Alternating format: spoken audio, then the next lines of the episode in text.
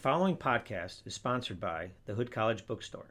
Most of us think of the bookstore as just a place to buy or rent books. Well, I'm here to tell you that's not the case. The Hood College Bookstore is a great place to buy all kinds of things. Need some Hood branded merch?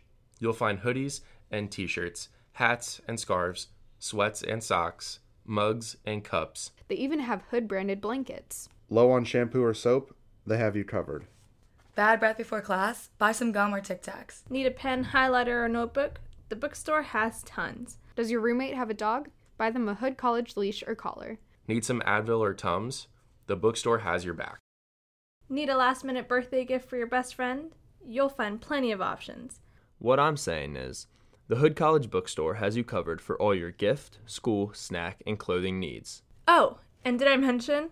They also have gift cards. Lots and lots of gift cards. So the next time you're in WIT, stop in and browse around. Mention my name, Tim Jacobson, and the name of this podcast, Get to Know a Blazer, and receive 10% off your purchase.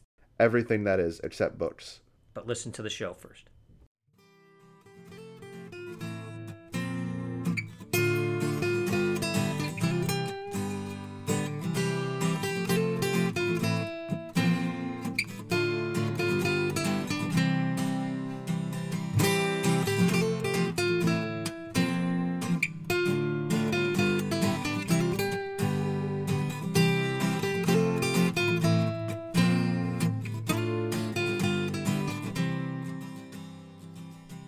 Hi, everybody. Welcome back to another episode of Get to Know a Blazer, an in depth yet lighthearted interview podcast that focuses on the many interesting and wonderful people that inhabit our Hood College campus.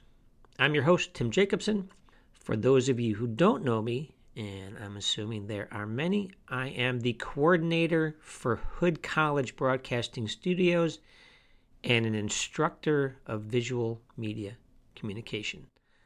Last week, I interviewed Vanessa Solis, who will be leaving us sometime in January to, to have her first baby, which is uh, very, very exciting for her. I know that um, her and her husband are, uh, are very excited to welcome River into, into the world. This week, I am interviewing uh, a person who is, is, again, relatively new to Hood. They've been here for about three years.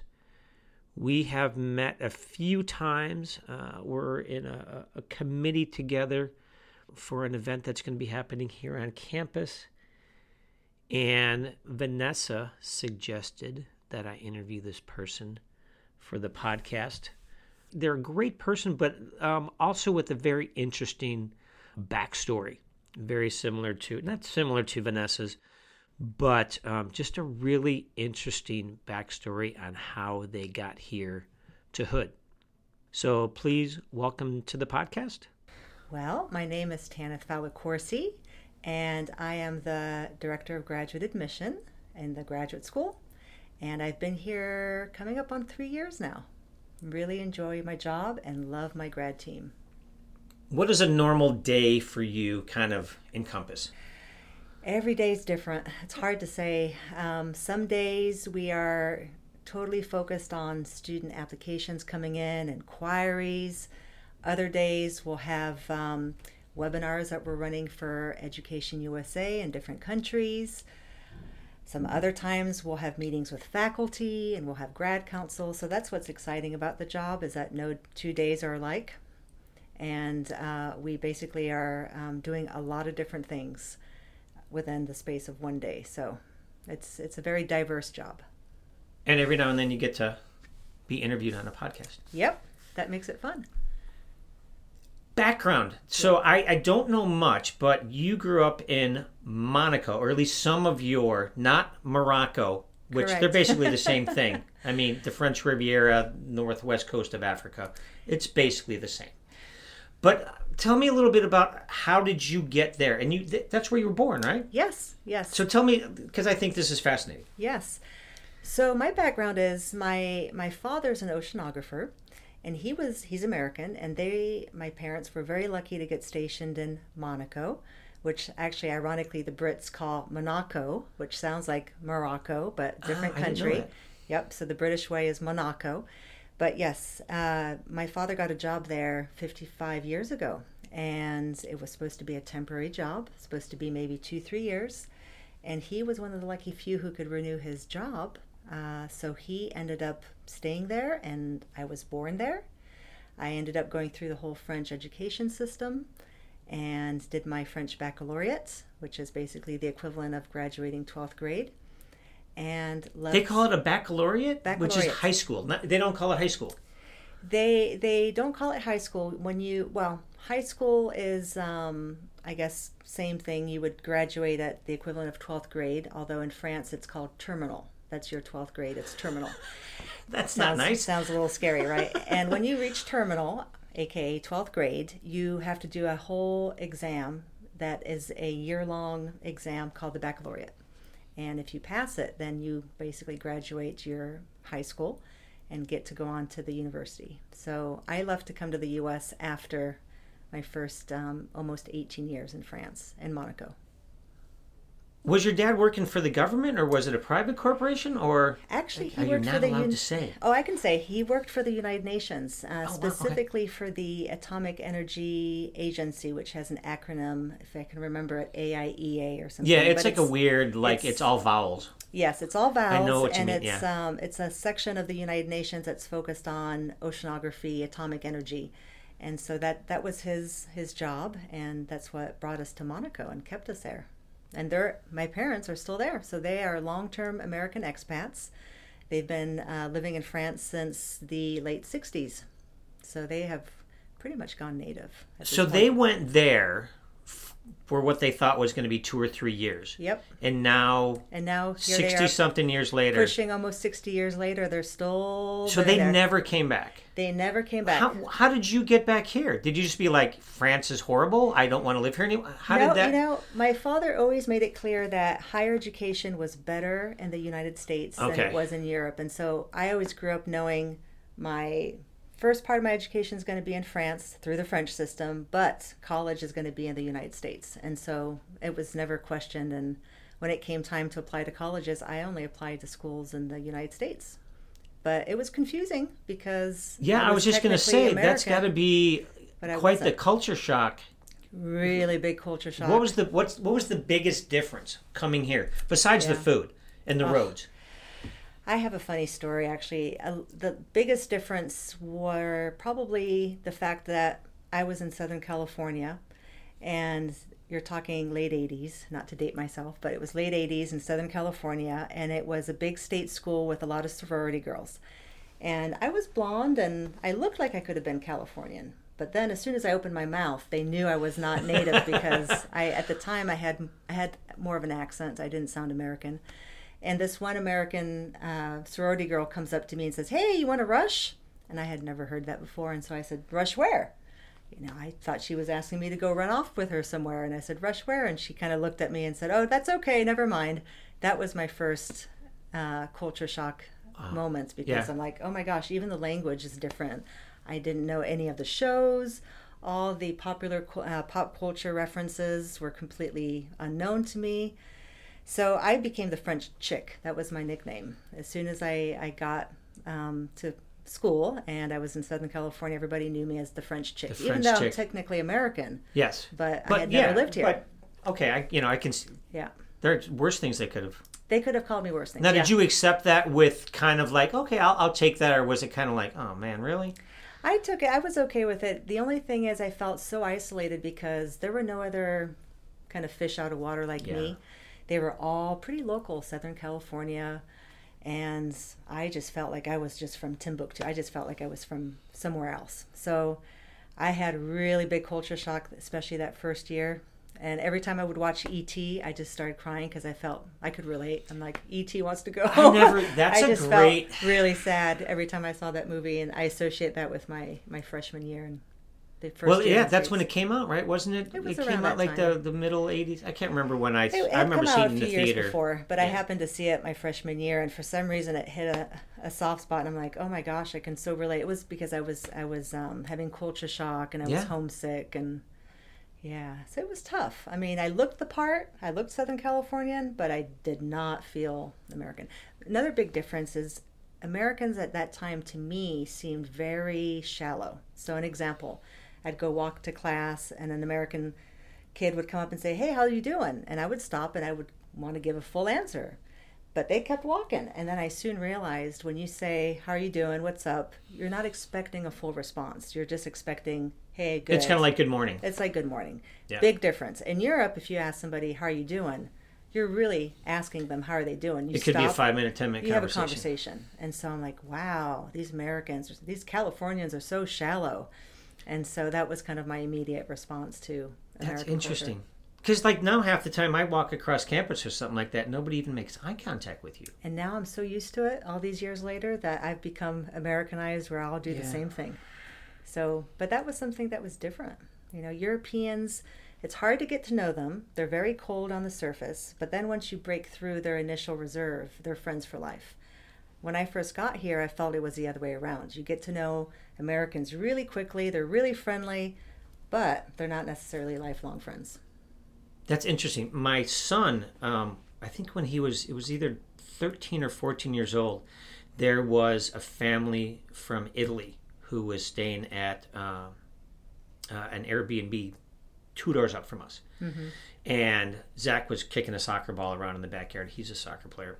And this boy comes down, you know, that hardly speaks any English. Um, and, you know, they started kicking the soccer ball around. They're still friends today. 26. Um, so they're from Turin. Yeah, yeah. Um, and um, boy's name is Filippo. Um, Zach has gone over there on vacation a few times. Filippo's coming over here Oh, on vacation. nice. We've had joint vacations together Mm-hmm. as families. So yeah, I mean it's weird. Like my you know my son has a pen pal. He's 26 years old. and he and still has aw. Yeah, they, so they still. So what's great is um, when Filippo was working on his English, he would send Zach emails with voice memos attached to it. Mm-hmm. You know, trying to talk in English. You know, or not trying, but talking in English. You know, saying, "Am I saying this right? Can you listen to what I'm talking about here?" Now Zach's doing it because he's learning Italian. Oh, good for him. So when he goes over, he just decided that that's what he was going to do. So it's, I get it. Yeah, it's that lifelong thing. I never, you It know, is. It is. know. And I still have lifelong friends from my childhood friends in France. And we don't see each other for months or years even. We see each other. It's like we hadn't left the day before. We were still together. So those connections I feel are really lifelong. I've been in the States way longer now than I was in, in France. And yet my closest friends are still some of my European friends. That's really cool. Do you mm-hmm. get back often to see your parents? Luckily, because my parents are, are still living there, I get to go back usually once a year, every two years. And so I was back in July and I'm going back in December. I'm really happy I can get back there because I need my, my breath of European air. Go back to the old land once in a while. Now, when you go back, are there any places that you're like, I have to go here, or is there a restaurant you have to eat, or A you know- mountain I have to go to. There's a I have to go to the top of the Dog's Head. So my little village is called Cap d'Ail in French, which means Cape of the Garlic. And Ooh, it's literally right on a cliff between the Mediterranean Sea and this little mountain right above the little town. It's called the Dog's Head, is the mountain's name, because it looks like a dog. And so every time I go back, you hike up the old Roman trail, the original old Roman trail Really? And you get up to the top of the dog's head and you have this amazing view all the way from France to Monaco to Italy because we're literally 30 minutes away from Italy. So, three countries that you can see from the top of this dog's head. So, that's my spot. That's where I always try to get to. Is there like a, a food that you're like, I have to go, or is like, is there coffee, or because coffee's different over there, wine's different, bread is different. Yep. I have to have my French pizza. It's nothing like American pizza. All right, so explain this. Because I know that our pizza is nothing like Italian pizza. Zach had pizza in Italy for the first time, and he's like, I had no idea what they're putting in front of me, and I want this all the time now. Yep. Yep. So French pizza is very thin crust, but because they use a different flour, it has a different taste. Do they use like a semolina flour, or is it just. I don't know. It's Okay, I'll I have don't to think find it's out. semolina, but it's it's different. I wouldn't think it'd be semolina, but semolina is like really super fine. It's not, but it has a different taste. So Okay. that's number one: is you have to have the right crust. and then it's thin. And then I like what's called pizza reine, which is the queen pizza. It has ham, mushrooms, and black Mediterranean olives. Is it like prosciutto, like real thin ham, or is Like it just like thin like thin? Yeah. And then what makes it European is that you have this special oil with herbs and hot pepper. It's called pizza oil, and you uh, it's extra virgin olive Yeah. oil with the herbs and the and the hot pepper, and you put that on top of the pizza, and that's what makes it the French pizza. I'm gonna have to look oh, up French flour because we make we make homemade pizza all the time at home. If you use French flour, it'll I'm taste gonna differently. I'm gonna find some French flour and see what I can do. Mm-hmm. Very cool. Thanksgiving's coming up. Do you have any kind of like Thanksgiving traditions? Well, I mean, I guess growing up in Europe, even though you were there, you're still Mm-hmm. American. So did you did you s- celebrate or have Thanksgiving dinner? We did, yes. So my parents, even though they've been expats all these years, they still keep to the American tradition. So I did grow up with Thanksgiving, although I have to tell you, really hard to find the ingredients over there for pumpkin pie. we had to actually bring that back from the states because that was just not a thing. Yep. And um, turkey at the time when I was living there was not easily found in France because the French don't really eat turkey much at that time of year. We had to go over to Italy, 30 minutes away, not far, to get turkey because the Italians had turkey, but the French, you wouldn't find that in their supermarkets. So it was kind of a difficult thing, but we had Thanksgiving and uh, we had Christmas and New Year's and Yeah. all the other things that the Europeans also celebrate. Now, did did any of your friends like comment on that growing up? I would imagine they'd be like, "Oh, you know, Tanith's going away. You know, we got to get her a Christmas present, or you know, here she goes. You know, with her turkey." Yeah, uh, well, you know, I don't remember any of my little French friends coming over for uh, Thanksgiving, to be honest, because that was kind of a family time. Yeah, So they never really got to experience the American Thanksgiving we had in Europe, which was Okay. kind of a mix. Because we, if we couldn't find pumpkin pie, we had to have something else, substitute it with something else. So um, it was kind of a, yeah, a little family odd tradition, a potmodge of different traditions that we kind of put together and made our own. And we I did that a lot. We're, we're a small family, so we created our own little traditions. If they, Okay. they didn't quite fit in in the States and they didn't quite fit in in France, but they became Fowler traditions. that's really cool. Do you have brothers and sisters?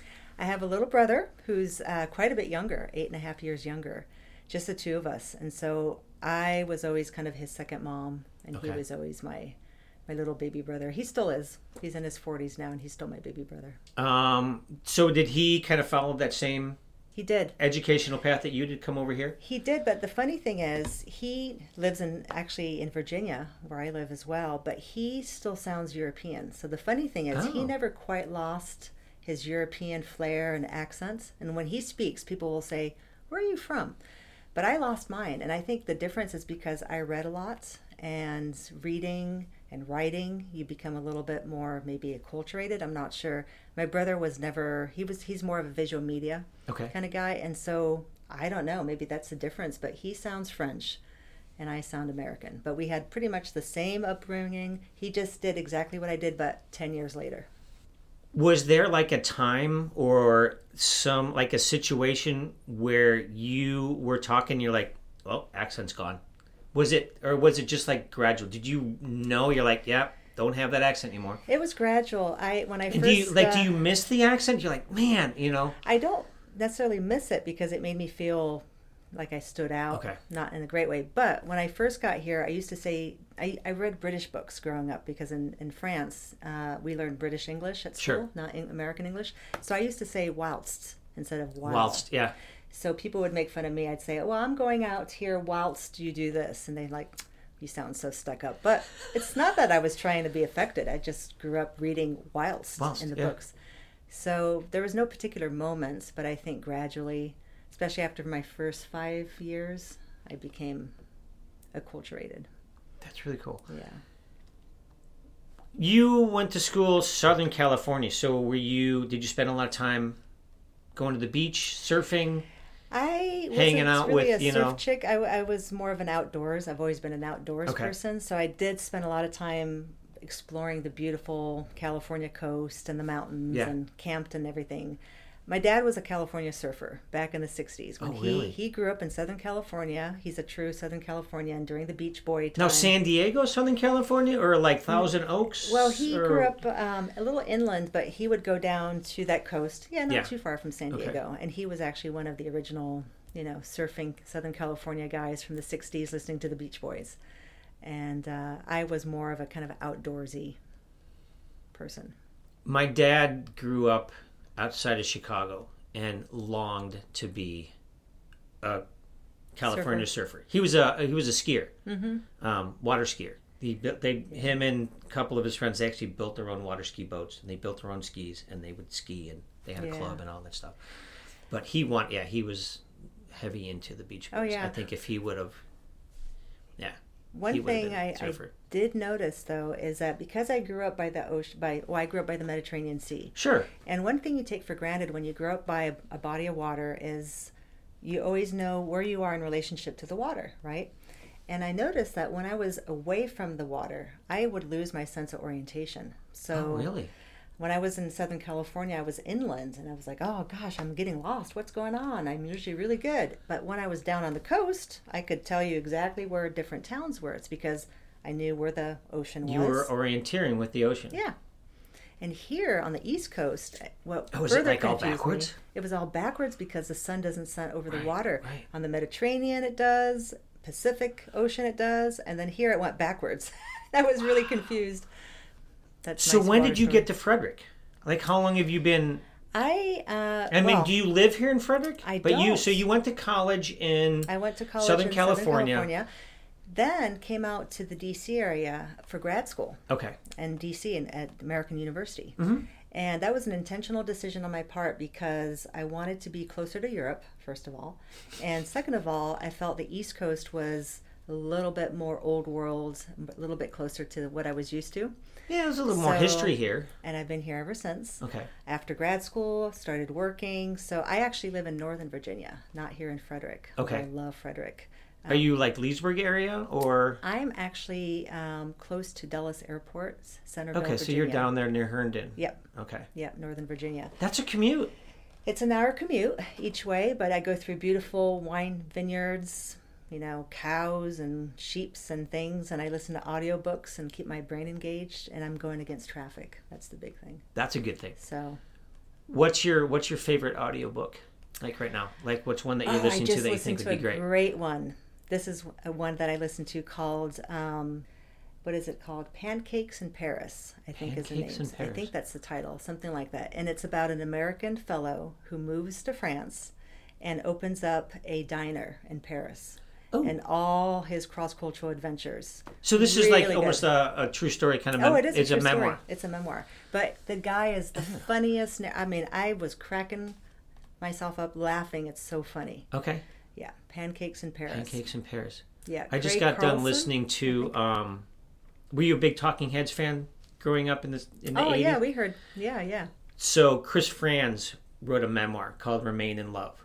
And I just Mm. got done listening to that. The only tough part about it is Chris Frantz delivery is very much like this Oh, through the whole book. That's hard. And Really when hard. we were at the CBGB playing with Lou Reed and Blondie, I'm like, "Oh my god, Chris, come on." Mm-hmm. terrible. It, it Yeah. if the content wasn't super interesting because I was a huge Talking Heads fan, I would have turned it off a long time ago. Yeah, that's But a, that's it- a shame. The content of it was really really interesting. Pancakes and okay, I'm gonna look up that. Yes, I think uh, Craig Carlson. I think is, but I'll send you the information. Best audiobook I've listened to in a while. Excellent. So here's my oddball question, and it's because I was uh, thinking about it the other day. Winter Olympics are coming up. If you could be good at any Olympics winter sport, what would it be? Huh, good question. Well, I would have to say downhill skiing, just because I used to do that when I was living in Europe, mm-hmm. and I used to have the the luck to be able to ski in the Alps. And I love that feeling of freedom when you're just gliding down a mountain and you're one with the mountain and and I haven't done it like in 20 years. Why not? I, I, mean, just- we don't have big since- we don't have big mountains here, but the, I've never gone to them small skiing one. here, which is crazy, right? I should do it this winter. Um, that's probably what I'd want to do. Okay. Because I really enjoyed that feeling of being one with the mountain and the sky and the sun. That would be awesome. Were you like? Were you? I mean, besides skiing, growing up, were you? Did you play any sports or did I you? danced. I was a dancer. You were a dancer? Good Yep. for you. I was a dancer. I started off with ballet. What kind of? I was, yeah, I was going to say what kind of then ballet. um, I switched over to modern dance, kind of contemporary modern dance. That was more my thing because I never liked points or anything like that, and it was more expressive. Modern dance. It's a little easier on your feet too. It's a lot easier on your body in general. Yeah. Yeah, I don't know many. I have a friend who is a ballet dancer uh, in New York. Uh, ballet, um, Modern dance. modern. Uh, well, she dances on point, and Mm-hmm. she just. I don't know what she does. Like her feet are just like. it's terrible. She's like that's the thing. ballet is terrible know? on the body. It looks beautiful, but it's definitely not good for you. Gymnastics is the same way. I was a gymnast growing up, and Mm-hmm. um, I went through high school. I got in a really bad car accident in high school, and it ended my career. But um, and I have friends that are, are like, you know, do you wish you could have done gymnastics more? And I'm like, now I don't because my body's a wreck. Oh, My knees and shoulders, you know, yep, um, are just so beat up. yep. It's, know? It feels great when you're young and you're Oh, doing yeah. that, but then you pay for it down the road, right? Yeah, my brother was a swimmer. I'm like, I should have should have swam because they're just like, you know, we can swim until we're like 80 years old. Everything's great. It's super, you know. It's low impact on the joints. So now you're here. You've been here for three years. Where were you before you were here? What were you doing before you were here at Hood? I was, uh, I've always worked in higher education, so Okay. that's been my career path. was that Um, what your degree was in? No, actually, my graduate degree was in international communication with a focus on cross cultural communication. So, my Oh, okay. passion is really uh, creating bridges between cultures. So, that's just kind of the thing that excites me. But I've always done that in the context of higher I think education. everybody should be wanting to do that. Yes, create bridges Yeah. as opposed to barriers. Yeah. Absolutely. I totally agree with that. So I worked at different universities in the DC area, uh, large state institutions, small private, everything in the middle. And I got to Hood about th- almost three years ago now, and just knew this was the most magical of places. So this has been my favorite college higher education setting for so many reasons. So now we just got to like get home. you to move to Frederick and get rid of that commute. That could happen. That could happen at some point for sure. I love Frederick. It's it's it's such a beautiful historic little Yeah. town, so vibrant. Do you have any favorite restaurants downtown? Have you ever been? Like, I like the White Rabbit. Ah, yeah, my son and his because girlfriend it reminds me of Rabbit. England, which is one of my favorite places, and it has that pub English pub feel. It Yeah. used to be um, a um, a Mexican restaurant. Huh. Um, what's the Mexican restaurant that's right on the? It's right on the creek.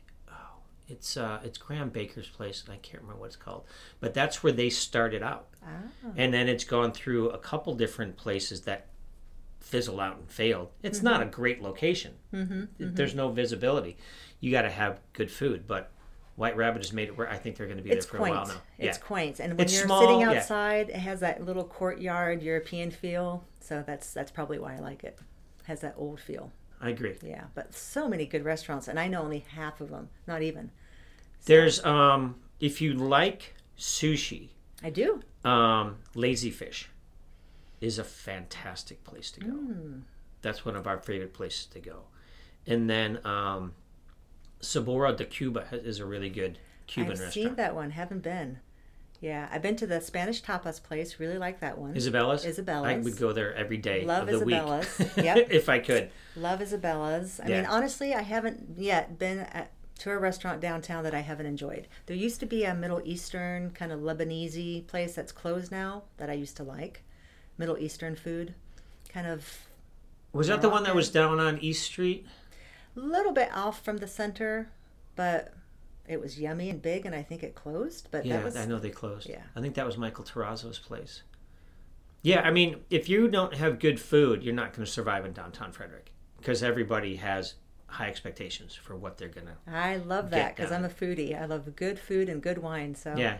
And Pistarro's is a pretty decent pizza place over on East Street. Yep. Yep. I Um, think I've been there once or twice too. So Yeah. with the grad school we try to rotate and, and try out different places once in a while. But love Frederick. You're lucky if you live here. I've been here since 89 Oh, you'll be my resource then if I Yeah. ever do move here.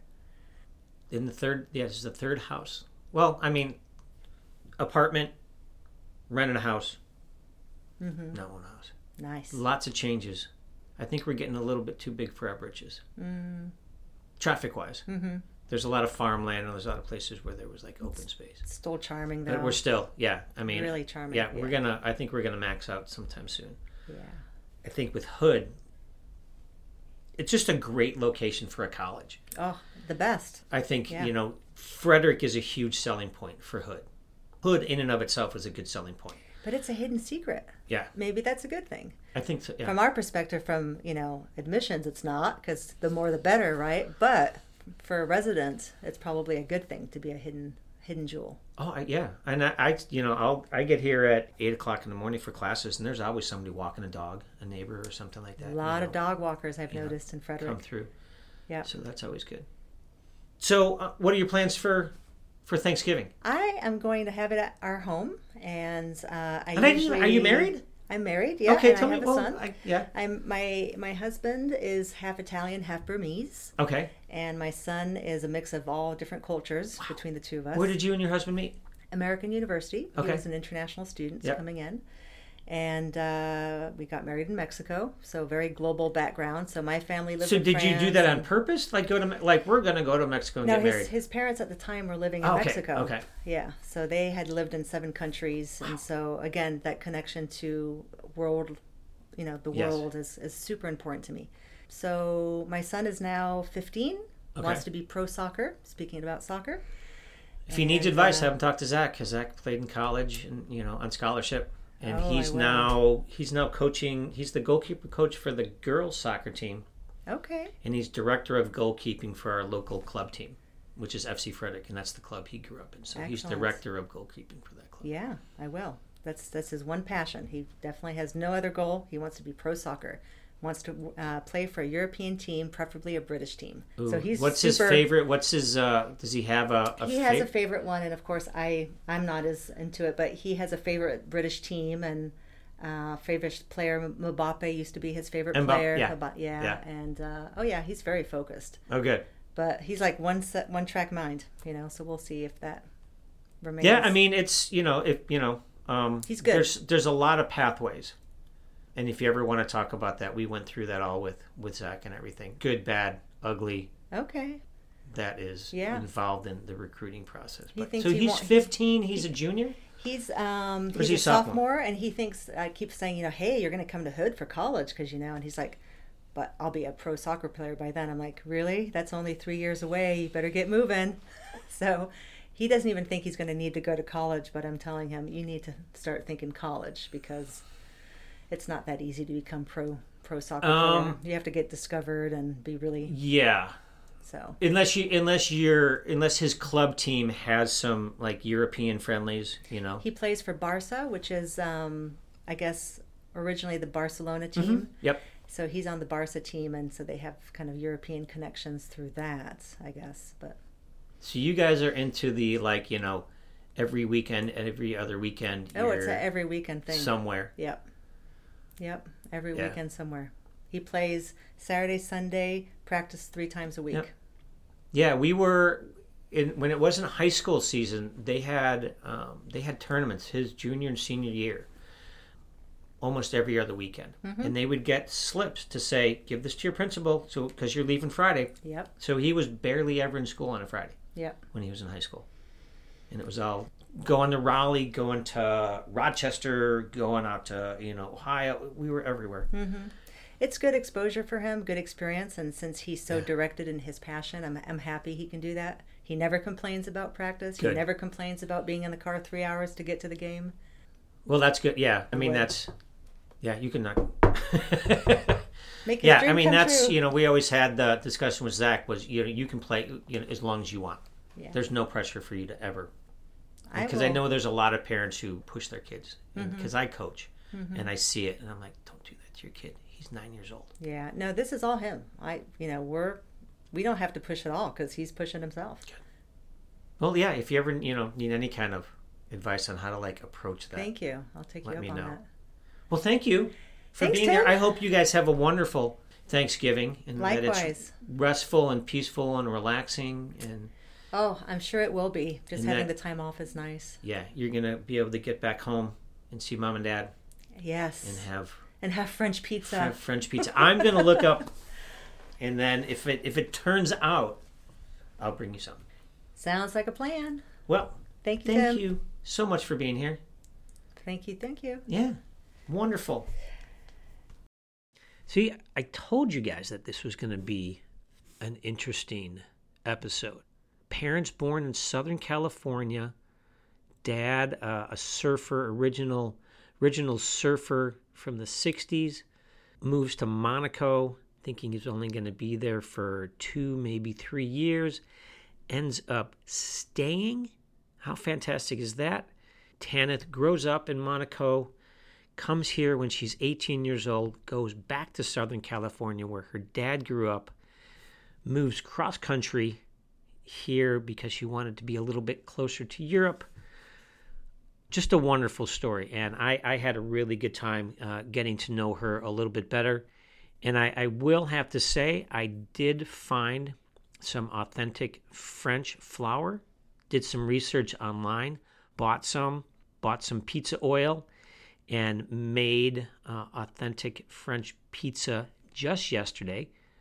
And I will say that it is all about the flour. This flour was amazing, super thin, lots of bubbles. The olive oil is fantastic, just a just a little bit spicy.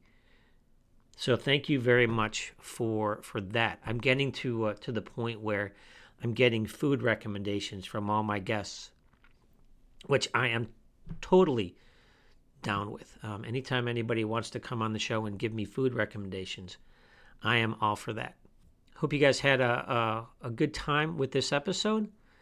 Um, the one thing that I didn't do with Tanith is ask her who I should interview next time. I did. I sent her an email and she recommended a couple people. I'm going to keep them in mind. They are all associated with the graduate program. So I kind of want to grab somebody outside the graduate program and then maybe come back.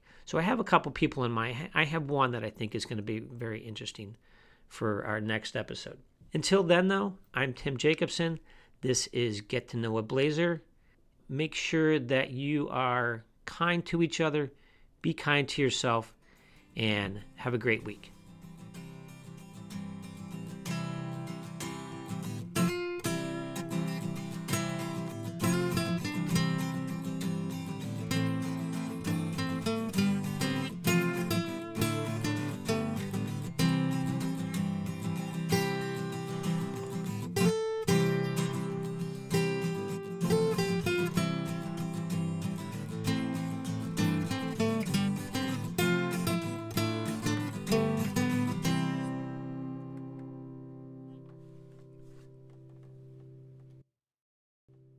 Lead in and lead out music for our show, titled Grandpa, is written and played by none other than John Medalis.